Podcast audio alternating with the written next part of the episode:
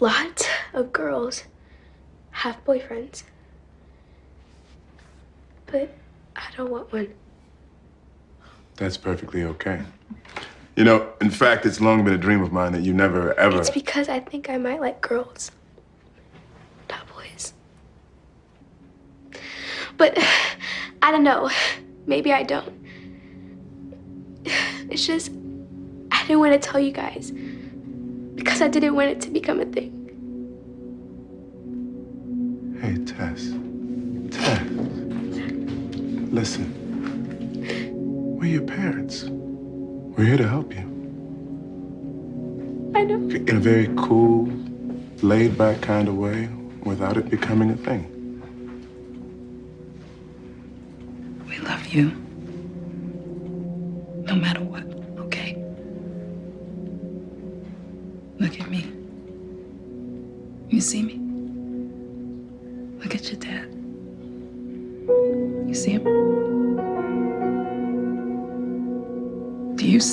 Anything other than two people who love you more than any two people could ever love anyone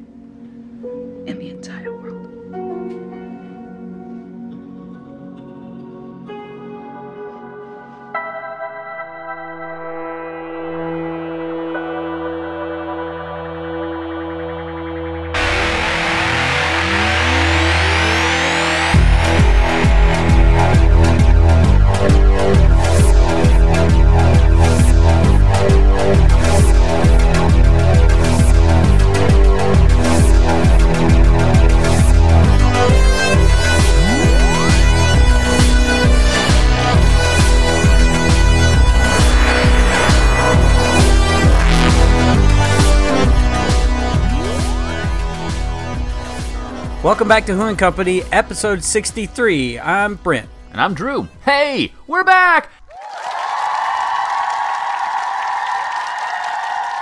Schoolwork and family stuff has forced us to take uh, a few months off, but we're back, and boy howdy, do we have a show for you. Our guest this month is the senior producer at Big Finish and all around nice guy, David Richardson.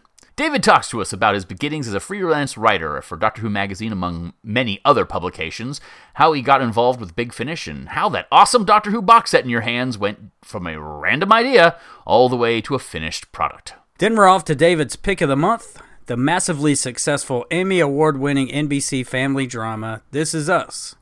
David shares why he loves the show, its unique and realistic format, how the show's popularity differs in the UK, and how, if any show could possibly change the world, this would be it.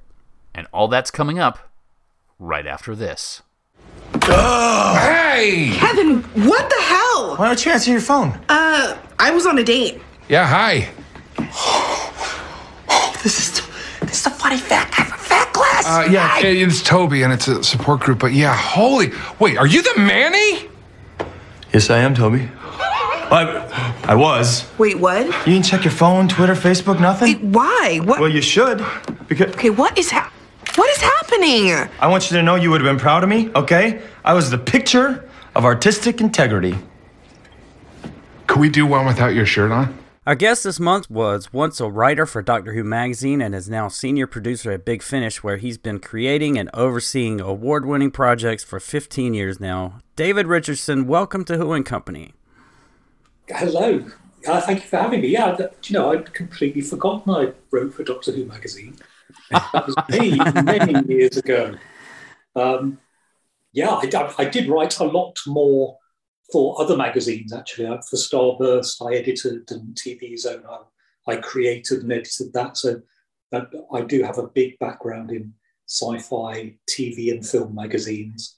Um, that was my career before I joined Big Finish. But thank you for reminding me. Uh, Well, how did you get involved with Doctor Who magazine? What sort of things did you do there? Ah, gosh, it's a. Um, I'm I'm winding back my life. Actually, I mean, my, this is a long way of answering your question, but uh, my first proper job was working at the BBC.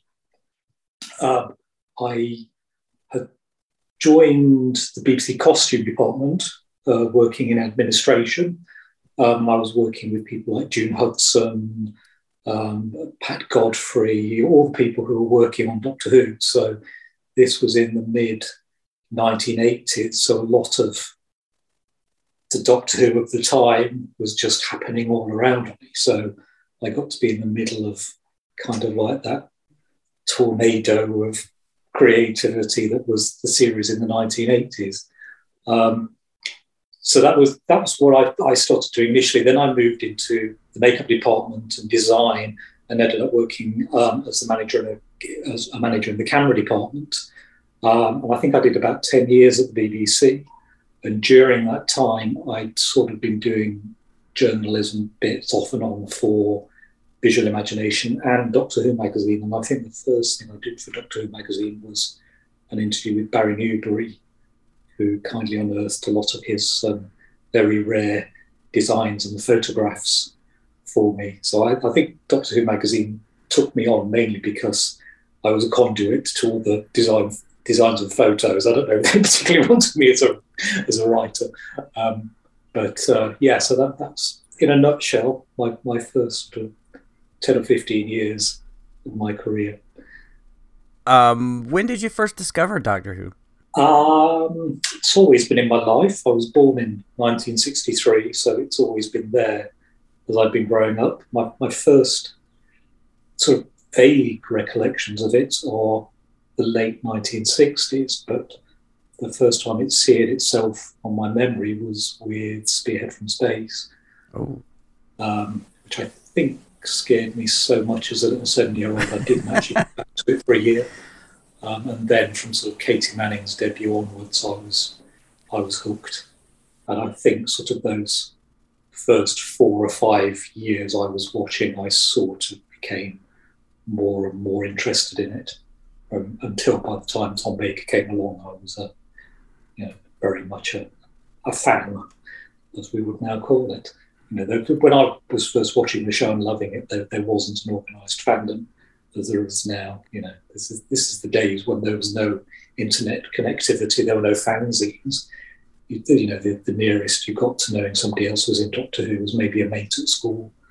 But uh, yeah, that was my that was my childhood connection with it. I'm curious. Uh, did your family have a color television for Spearhead? Not until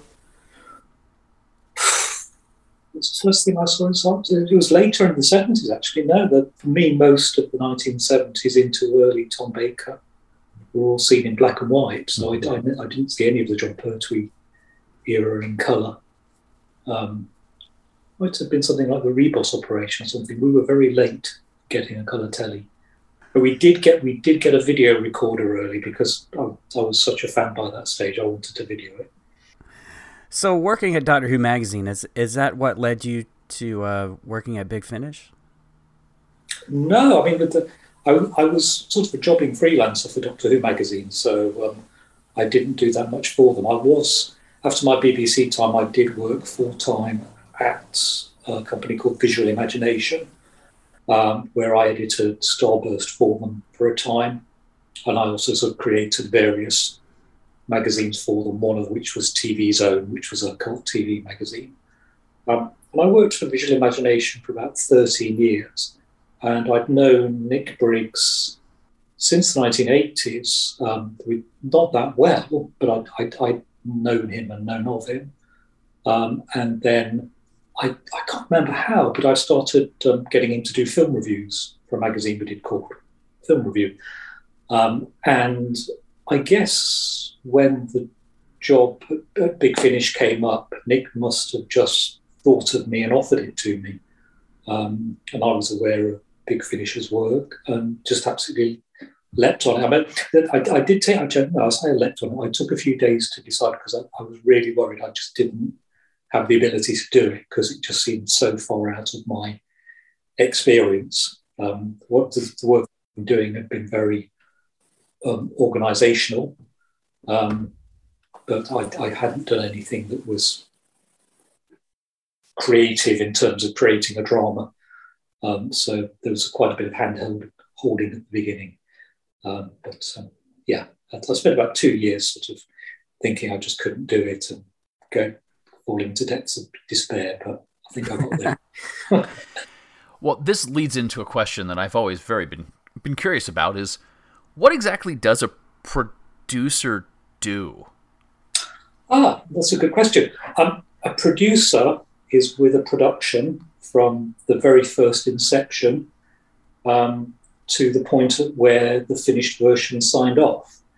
Um, so generally, uh, the producer will be uh, not generally the producer will be there from the very first um, discussion of the content style and the ideas in it, um, and it will depend from producer to producer to pro- project to project how much an input the producer has in terms of what the story is going to be. Um, there have been things where I've just asked people for ideas, and we've, we've made the ideas based on the writers and the script editors, or um, there are things where I've given quite a strict brief, um, like on Stranded, where um, I kind of got quite a clear idea of what I wanted from Stranded, and Matt Fitton and I um, bashed out a serious plan for it, and then we took that to the writers, and they came back with their episodic ideas. Um, but the the idea of setting it in a house, and being stuck on Earth, the idea of Liv and Tania's relationship, that had all sort of been nagging away in my brain for a, quite a time. Um, so, yeah, it, it varies uh, from project, as I say, um, but the, the, producer will then um, see it be across all the storylines with the script editor, they'll be across all the scripts. Um, and at the point you get to recording, generally the, the writers and the script editor step away. At that point, it's handed over to a director, and then the producer is with the director, seeing it through that recording stage, through the casting, um, and then into post production, um, where we can spend three or four months in post production. Um, you know, the sound designers and music- musicians do the most incredible uh, work. They're making audio films, basically. Yeah. Um, we're through all of that process, and then um, when that's delivered to us, um, myself and the director, uh, the director will mainly do the early drafts, and then I will come in later drafts. Uh, we will note um, that. In, you know, there'll always be little little things that might need tweaking or adjusting. Um, so it's a year long process, um, and you can have multiple things going on at the same time. So, um, you know, at the, when I finish this, I, I've got a, a, Zoom production meeting with a script editor and a writer, and we're going to kick off a new project, and that'll be from the very first um, genesis of it. Um, but also, you know, I'm just receiving um, final edits of things which I'll be signing off today. So it's just a, sequence of spinning plates. But it's, it's, not just me. You know, we have um, well over a dozen producers working at Big Finish and dozens and dozens of projects. So there's lots of things going on at the same time. So when you go into that project and you're overseeing it, is it three or four producers working on, uh, say, a six ser- six episode series? Would there be a producer, one producer for the entire run, or would it be multiple producers for different stories that you would then work I'd say generally on together? it's one producer for the entire run. Um, it, it, it works better that way because you need that central person who keeps an eye on everything. I mean, you're looking at everything from um, the creative the creative side to um, the recording quality to the budget to the sound design. It's you're through the whole whole process. So I think it's one person generally across a whole series. So, what's your favorite part of producing a story? Is is there? Do you have a favorite part? yeah, I've, I mean, I, am passionate about producing. I've been doing it for 15 years now, and it's I, I do absolutely love it. Um, my favorite.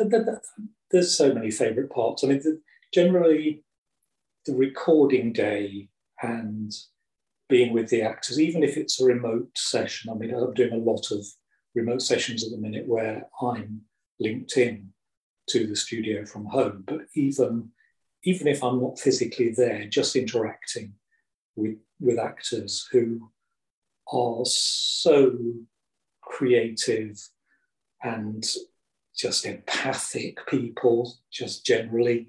Um, it's it's always fun. It's always interesting.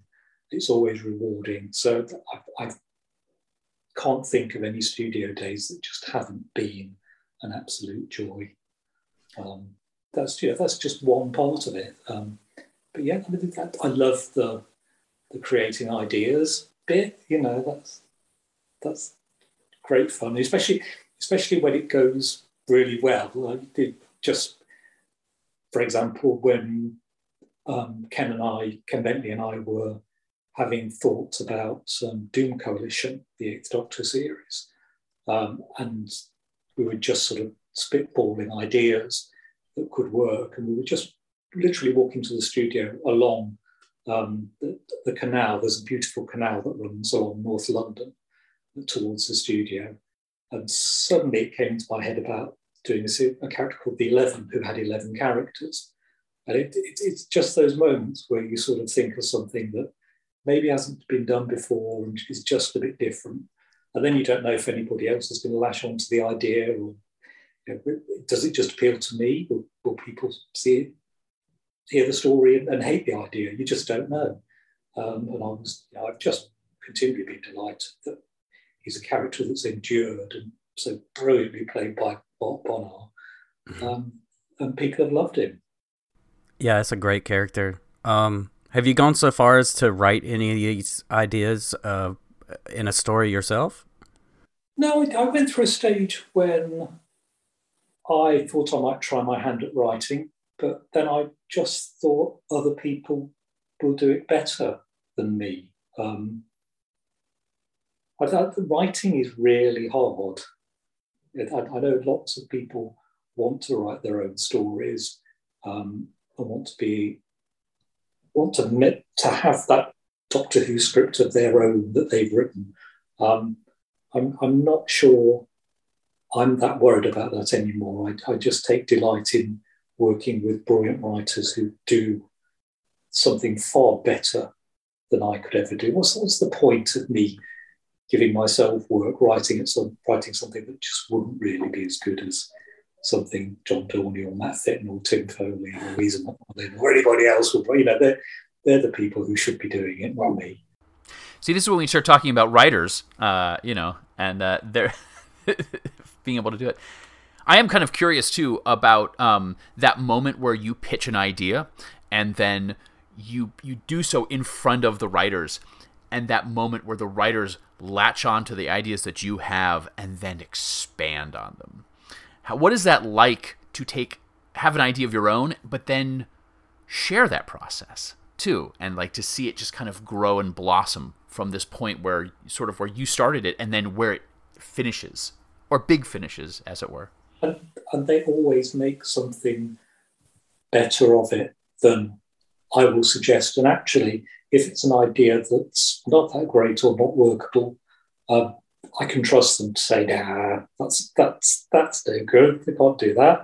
Um, and then, you know, we'll we'll leave it be. But I, there are there are so many projects we work on where I I don't um, put my ideas into the mix. You know, I'm, I'm very happy to to leave it with the writers. It's just if if something strikes me as a good idea, um, you know, it's the sort we just have the sort of working atmosphere where everybody is free to throw in a good idea. Really you have a variety of different projects that you are working on, and uh, I was I was gonna say uh, when I was a kid, I was a huge fan of The Equalizer, which was Edward Woodward, which is fun to say, uh, and I've just discovered the show Callan about three months ago, and I've been watching those. Those are really good, and um, I have heard the first Big Finish audio of that. That's great. Um, I was wondering I know you ask this all the time. Are there any projects left that you'd like to do that you haven't done? Because I know you've wanted to do Tenko with uh,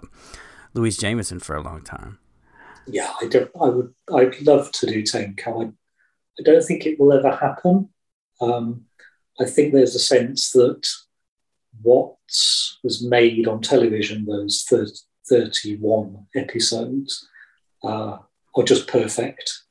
So why why would you go back there and you know it might it might not be as perfect. There's always that danger. So um, I, I, can't see I can't see us doing Tenko. I mean, I'm, I'm, very lucky in that my wish list of things I wanted to do. I, I think probably I've pretty much exhausted it. doing, doing Time Slip, which was a series I loved as a kid. Yeah, that's a good show. Um, yeah, I, I, I, don't feel as though any stone has been unturned. Um, Soap, the American comedy series Soap, I love that. That's one of the funniest sitcoms ever. Yeah, I loved it.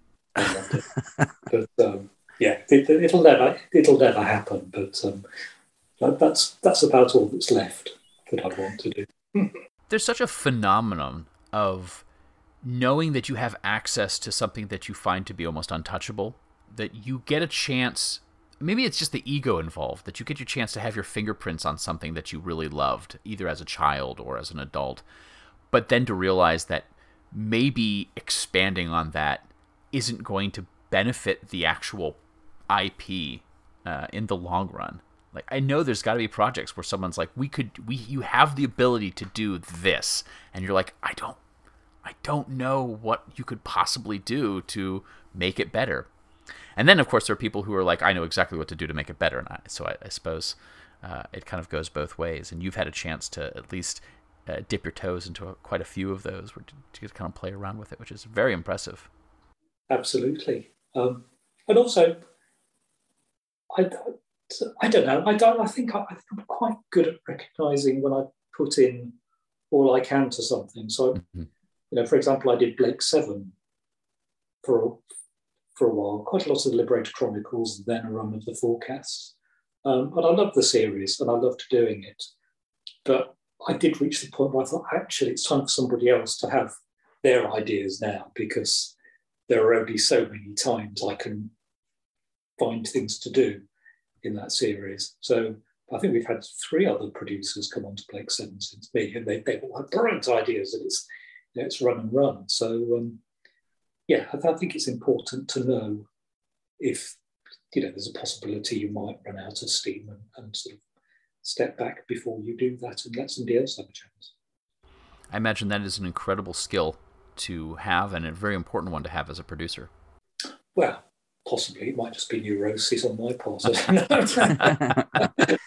of that, don't you worry. Why are you pretending not to know this stuff, huh? Getting B's in math, not letting people see how smart you are. I don't want to be different from them. Different from who? Who? The kids at school? If, I get an A, I'll get ice cream and Kate and Kevin won't. And then they'll hate me. Can I be honest with you? Man to man?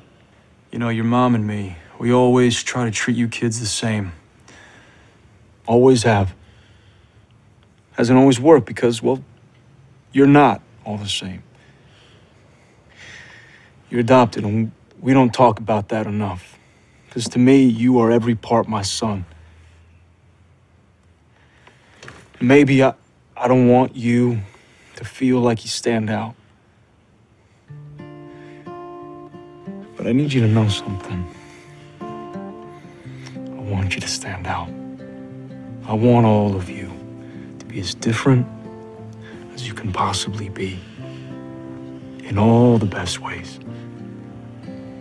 I love you as much as a human heart can, kiddo. You are an exceptional young man. Well, here's the thing. We talking about television. Doctor Who certainly invites this uh, uh, kind of infinite possibilities of storytelling, but this is a show about Doctor Who, and we do like inviting fans to talk about it but we also know that Doctor Who is not the end all and be all of our our fans' fandom. So we like to have our guests bring on a non Doctor Who show to discuss. So, David, what did you want to discuss with us today? Gosh, well, I love so much television. Um, it was really hard for me to choose one, but I, I think it would have to be This Is Us, which is a series that is pretty much unknown in the UK. Well, I say unknown. I mean, it's it's on Disney Plus and it's on Amazon Prime, but I know very few people who watch it. And I know in the, in the US it's a massive phenomenon a huge rating success.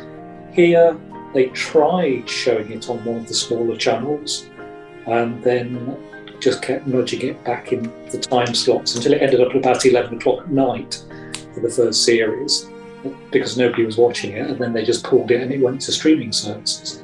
Um, so just hasn't collected largely in the UK. Um, and I think it's one of the most brilliant things ever. Um, there are, I meet occasional people at Big Finish who absolutely love it. Um, I know Louise Jameson loves it. I know Nicola Bryant loves it.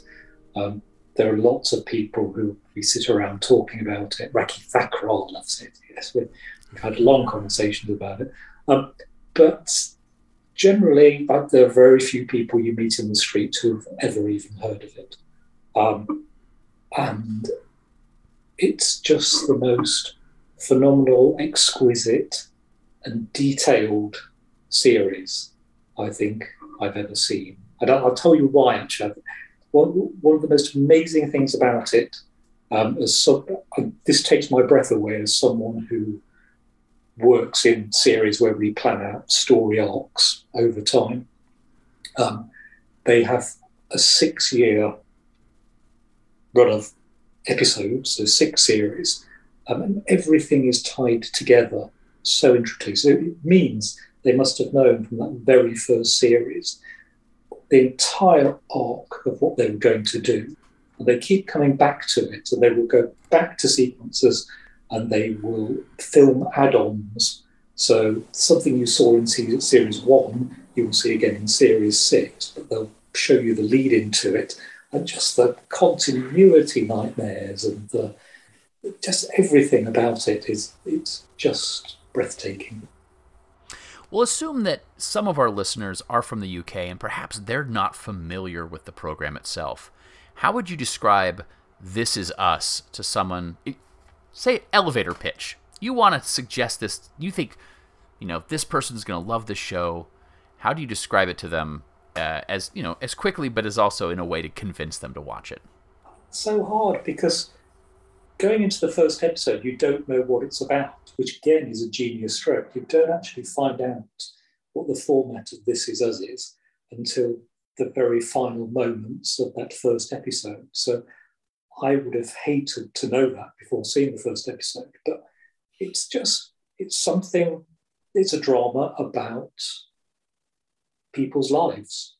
Um, and it touches upon everything. It touches upon dementia and death. I'm not really saying it here, but it's not it's not depressing. but it, it, it, alcoholism, everything is covered. It, it, touches upon the pandemic in a way I've not seen done on television anywhere else. I, you know, they, they they do a whole series where a lot of the actors are wearing face masks, um, and they they cover race beautifully. Um, it, it's in a way that makes me as a white man watching the series just completely try and look at myself and how I think about the world and how I, I handle race myself. Um, it's so provocative and so clever and so real. Um, it's yeah, it just holds a really special place in my heart. Um, I, I, you know, I don't I don't think television could change the world, but mm, that series might. If anybody mm. watched it. well, speaking of which, uh, if it's so difficult to find in the UK, how did you first get introduced to it? Did you watch it when it first aired in the UK, or did you happen to be over the States? or? Yeah, it, it, aired on Channel 4 here at about nine o'clock in the evening. And then, as I say, it just kept slipping back in the schedule till it was on at 11 o'clock. Um, and then I just continued with it on streaming services. But by we got it very behind the US for most of its run, um, but in recent years, um, it, it's caught up. We've been watching pretty much day and date with the US, so oh. uh, it, I didn't get spoiled by it. That's huge. That's such a, a difficult thing to do, especially for uh, U.S. Doctor Who fans who, uh, when the new series came back on, just it was so easy to get spoiled because we had a year basically before we could get a chance to watch it. So We, we have a similar thing now with um, Star Trek Strange New Worlds in that we are, I think, several episodes behind. We've only, Paramount Plus only launched here two weeks ago, last week, I think. Um, so we've only got the first four episodes so far. Um, so yeah, just trying to avoid spoilers online, even from Paramount themselves, which just get shared around Twitter. It's um, yeah, it's quite soul destroying. Yeah, for some reason, social media doesn't feel that um, anything on Paramount Plus is. Uh, uh, I feel like if I've been spoiled for everything. Like every show that is on Paramount Plus, everyone's like, you know what? Not that many people have it. Let's just go ahead and post it online. It's terrible. uh, I'm I'm caught up as far as you are with Strange New Worlds, um, but I am enjoying it. But that's not what we're here to talk about. Um, so I, I, am curious. Y- you talk about um, this is us being able to potentially change the world. What was it that drew you into watching it for the first time? Did you see a trailer for it, or is it because of the actors? I mean, the cast is superb, and you're uh, was it the showrunner who who created it? A- anything in particular? Uh, actually, it, it might partly have been the showrunner. Um, I was a big fan of Ken Olin's work, um, so I had seen Thirty Something. I'd seen him in Hill Street Blues. Um, always thought he was attached to brilliant projects. I'm pretty sure that I first found about out about it through Entertainment Weekly because I had a subscription to that was that was still going. Um, but you know, I, I, only had to watch five or ten minutes to be completely hooked by it. Yeah, uh, my wife and I have been watching this show since it first aired, and um, we love it. The writing on here is just so realistic. Um, and I found a bit of myself in just about every character on here. Um, and like you said, one of the things that really stood out for me was the six year plan that uh, Dan Fogelman had. And you, you got to see that plan play out through its entirety. Um, and I don't remember another show being able to do that, to my knowledge. I, I, know Babylon 5 was meant for five years, but when it got to that fourth year, they were like, we don't know we're going to have a fifth year. So they crammed uh, year four and five into season four. And then when they got to five, they were like, oh, we got to make up some stuff. So uh, it didn't quite work out. And also, it cha- I think plans were changed as it went along because different characters came in. Um, Bruce Boxleitner came in, of course, which changed quite a lot of the right. The. That, that, that kind of change is not necessarily a bad thing. Quite often, it inspires writers and creatives to do something brilliant. I, I certainly think when things have happened like that at Big Finish, if something's had to change and you've suddenly had to get yourself together and make something happen very quickly, quite often you end up with something that's quite magical that you know you've just everybody's thrown themselves into and you've emerged out to the other end, end in an adrenaline rush. yeah, we uh, found out uh, that you wanted to talk about this show about a month ago, and and so my wife and I were a few episodes behind, so we've been cramming in the last few before right. I talked to you today, and so you know we've had the Kleenex out, and uh, we've been oh, watching the last few. Just finished up yesterday, so yeah, yeah. yeah. The, the, penultimate episode actually is the is the heartbreaking one. I yeah. Think the, the, the way the, it also ends perfectly. It's so hard to end something that makes everybody happy, and I, I think they they just did everything right. It doesn't hurt that it's a rating success, and that I think by series three they knew they could have six seasons. Like they were renewed for three full extra seasons of what I think eighteen episodes per. So knowing going into that that you're not one of those, it could end this year, it could end this year. How do we keep it? But knowing that you have three years, that gives you a lot of leeway to figure out how to end it. Because um, I don't think any series starts knowing how it's going to end. No, no, it gave them also the luxury of the journey, and the journey for all the characters is so beautifully mapped out. Um, I, I agree with you actually. If, if they had had to finish after year three, then the series would be very different because it just wouldn't have had the the culmination where it's heading.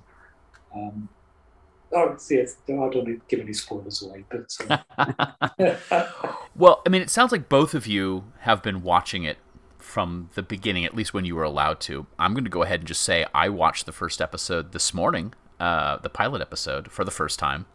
Um, it was popular enough. It was a bit on the on everyone's tongue, sort of, when it came out six years ago, that I had an idea and I knew what the conceit of that series was, but I forgot about it. So waking up at six in the morning this morning and watching it, I was completely caught off guard by the last five minutes of the episode. I also cried three times in the pilot, um, and not in the places that you would have thought. I I get trig- uh, emotional triggers are very different, and it's the same character in every scene. Um, I, I, will say, and I have no idea if this character comes back, but the doctor at the hospital, the older Oh, doctor yeah. at the hospital, um, there's a, a real naturalistic uh, delivery, uh, just how it's written. But the doctor of the hospital just sort of like every once in a while I go, I wish I could have that part. Not because it's exciting or it's glamorous, it's starring role, but I think it's just kind of interesting. And I don't know what it is about this guy. Uh, really drew my drew me in, and uh, I like I just found myself crying every time he was talking. He has such good lines. Um, so, yeah, interesting, definitely interesting show. We do good, good, good, good. Yeah, it it it's one of those things where it's like, yes, I've watched one episode uh, for all six seasons. I've I've watched the pilot, and that's it. Uh, I have no idea where it goes. I have no idea how it ends. I know one thing about the middle of I guess season two or so because at one point in time, social media would just talk about uh, defective hot. Uh, what do they call slow cookers? Uh, and that was a, a thing for a little while. Not going to spoil what that has to do with anything, but like you know, I, I learned that. But uh, it's it's an interesting thing to to look at it and go, do I want to commit to six seasons of this program? And, and I always say that I'm going to watch the show, uh, but I don't know. There, there's a podcast out there called Too Long Didn't Watch where they, they bring a guest on. They watch the first episode of a series. Then they're asked how they think the show is going to progress. And then they watch the last episode of a series and they're asked retroactively what do they think ha- they ask questions about it uh, and i kind of feel like i'm in that scenario where it's like maybe I just go and read the Wikipedia articles and read all of it. I don't know if I can handle, based off of just the pilot, I don't know if I could handle that emotional journey at this point in time. I think the emotional aspect of it is one of its big appeals, though, because Sure. let's face it, the world today is so dark. Mhm. Um, we're not in a good place, and yet that series is like a sort of an emotional balm in a way. I, Mhm. I know everybody I talk to who watches it finds that they just find it an incredibly comforting experience to watch to watch every episode. Um, because I, I guess I guess we all need that emotional release, don't we? You know, we, it's it's all pent up in all of us, and just having a good week at a, a telly show. I mean, yeah. So so so what? Let's you know, mm-hmm. it makes us better after an hour of it. That's good. And you know, the reason we have such an emotional reaction to it is because it is so real. And as I say, it, it, it gets into the death of one of the major characters um, throughout its run. Um, and generally, you know, the death is treated really flippantly in stories, you know, across all genres, you know, science fiction, we kill people off and then bring them back again. Um, action movies, people are just dispatched all the time. It's very rare for a drama to handle a subject like death and just say, this is a part of life. You know, this you will you will encounter this in your life, and we're, we're never prepared for death um, in by society. Um, it's you know, I, I, my dad just died about um, two weeks ago, and I went to see him just before the end, and nothing really prepared me for the state he was in and, and watching him fade away because it's just not it's just really not covered in life. You know you just you just don't experience it on tv or in books. Um, so you know it's just only one reason why i think this is, is so special because it will it will take something like that and say you know this is this is how it happens. It's not pretty but this is something you will experience if you haven't already. Um, and you know I, I do realize the way i've spoken about the series is in, the, in this interview um, might not sell it to some people. You know, a lot of people just want escapism, um, and you know, it has escapist um, storytelling in it, but also it's very, very real. It is uh, one of the things that appeals to me. Also, is the uh, the format of the show, and without without spoiling too much, uh, it's more it's more of a, a theme every week rather than uh, what happens this week, what happens this week. It's more of a theme, and it it does jump across different timelines. So uh, that, that's very unique in that storytelling. Mm, yeah, I I would I would love to steal that in something, but um, gosh, it's, it's very difficult to do. I mean, which is why I just hats off to them for actually making it work. Warriors Gate 2. yeah. Okay. I'll get on to it then. uh, this is very much a character driven series. So, was there one character that you related to the most? Oh, that's interesting. No, actually, no. But I, I don't know if any of them I sort of thought that person's like me or that was part of the appeal of it. Actually, I, they they're all very different from me, so I felt like I was discovering different types of people. That's true. I got that too. Yeah. Yeah. Well, Brent, you had said that you had felt uh, a, a, kind of a kinship with a lot of the characters, or as you um, earlier on, is there was there someone that you you uh, related to? Well, I did love every single character on the show because they're so well written and they're fleshed out over six years. Um, but I am 100% Randall, and my wife is 100% Beth.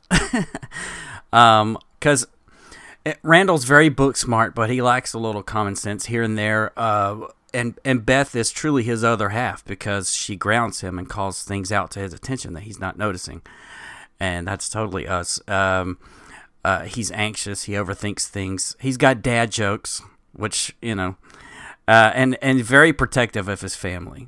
Uh, so I do see a lot of myself in him, especially the dad jokes. I have to say, I think if anybody was sitting down at a network and thinking of doing a spin-off show for This Is Us, um, Randall's family is is the strand you'd follow. Yeah. Which is it's no that's no comment on any of the other characters or actors in it, but um, there's just something very special about the, the actress who plays Beth, and I can't remember her name. I, I just, I, she's just phenomenal. Actually, it's, yeah. it's, it's one of those series where um, I don't actually want to know that they're actors. You know, they're just real people to me. Mm. Susan Kelechi Watson. Yeah. Mm-hmm. yeah. Yeah. Yeah. And and uh, like you were saying before, it deals with sensitive subjects head on and realistically, um, like divorce and death and raising children, uh, but deeper issues too, like Randall having conflicting feelings of being uh, a black man in a white family. Things that you don't, um, you know, issues that are important to uh, to show that perspective to people who can either relate to it or, or learn about it if you haven't experienced that before, which I did. Yeah, yeah. yeah as I say, that, that was beautifully done and, and really well timed actually in terms of doing a storyline like that. It's to actually, I think, to challenge your viewership in that way and make them look at themselves and think how they think or conduct themselves. It's it's quite it's something unique. I think the television doesn't challenge us enough And if it, uh, you know, the, a lot of things that do challenges probably people turn off, but I think this is, has found a way of doing things that are provocative, but actually retain the viewership, or certainly in the US. I don't know what it is about the Brits why they couldn't. As far as characters, I mean, clearly I didn't have enough exposure to the program to to have one that I related to. Um, I, I like I said, I liked the Doctor; seemed really cool. Uh, Justin Hartley, um, that was an interesting. Like, I think, I think there's.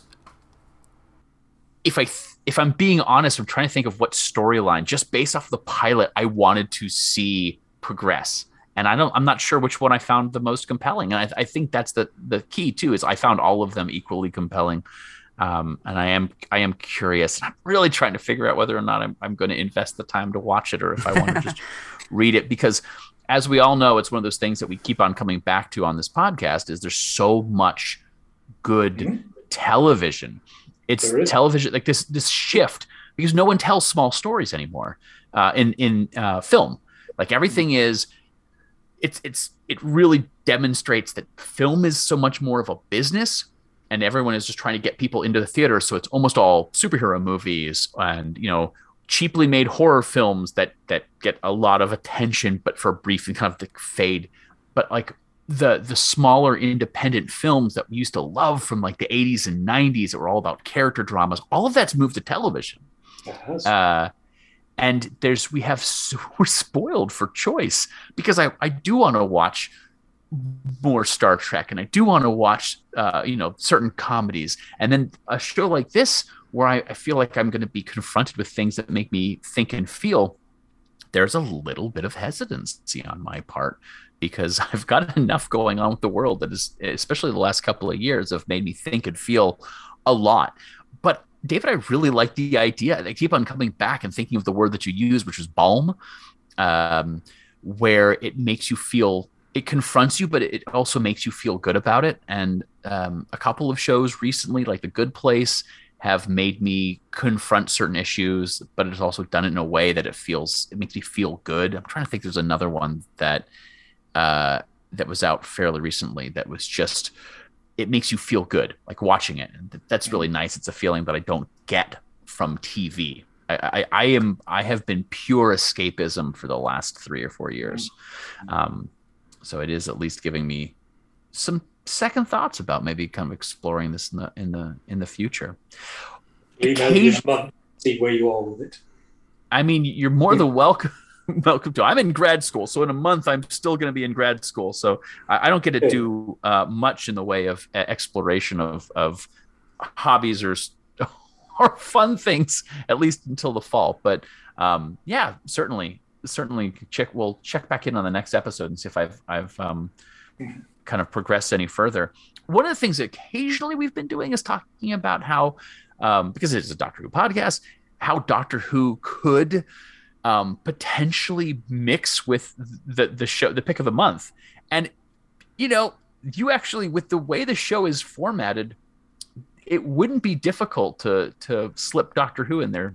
Uh, it, it seems like, at least from the conversation and, and from that first episode. But Yeah, I mean, the, Uh. I have the, the one, one way I do always describe this is as I think it's the most high concept television series that isn't sci-fi. mm, Yeah. It does it does something that genre television tends to do, but it does it in a straight drama. Um, and I think what Doctor Who often does is high concept storytelling, but it brings in straight drama as well as all the fantasy. So I, I there is crossover there. I think you know the, a lot of a lot of the, the TV stuff of Doctor Who is um, it's very real character storytelling. It's just real people in unreal situations. I, I think that's your elevator pitch right there. I think I think that distillation's a real like if you got in an elevator and said I have a show for you, said what you just said, I I think I would be really intrigued. Uh, before we let you go, is there anything that you would like to plug? Any upcoming projects that you can talk about? Because I know there's probably a ton that you can't. Uh, Um, I, th- I, I, I don't know. I, th- I I, I, I, I wouldn't plug anything so um, shamelessly. I can talk about things that I love and inspire me. Um, but one of those I'm, I'm pretty sure I can talk about is we've, uh, we've just finished in the last week recording um, some more stories with Paul McGann, Nicola Walker, and Hattie Morahan, um, who are just the most delightful people and just so brilliant to work with, and just group of scripts that covered the gamut of making us laugh out loud. And we there's one story we sat there in tears during the recording of it. Um, it's it was just so powerful. So it, it's that's something that's very much been in my mind recently. Which we're just moving that off into post production now, and uh, yeah, I'm, I'm highly confident that listeners are going to love that because it just felt very special when we were recording. I'm sure we're all looking forward to uh, giving that a listen. Yeah. Well, David, thank you so much for joining us this month. Thank you. Really nice to talk to you. And thank you for joining us for Who and Company. Who and Company, come for the fandom. Stay for the company.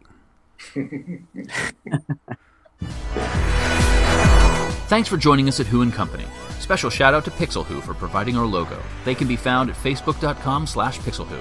Who and Company can be found on iheartradio.com and Spotify, or you can download the show directly from whoandcompany.libsyn.com. Contact us on Twitter at Who and Company, support the show on patreon.com slash Who and Company, or email us at whoandcompany at yahoo.com. Thanks, and see you next month.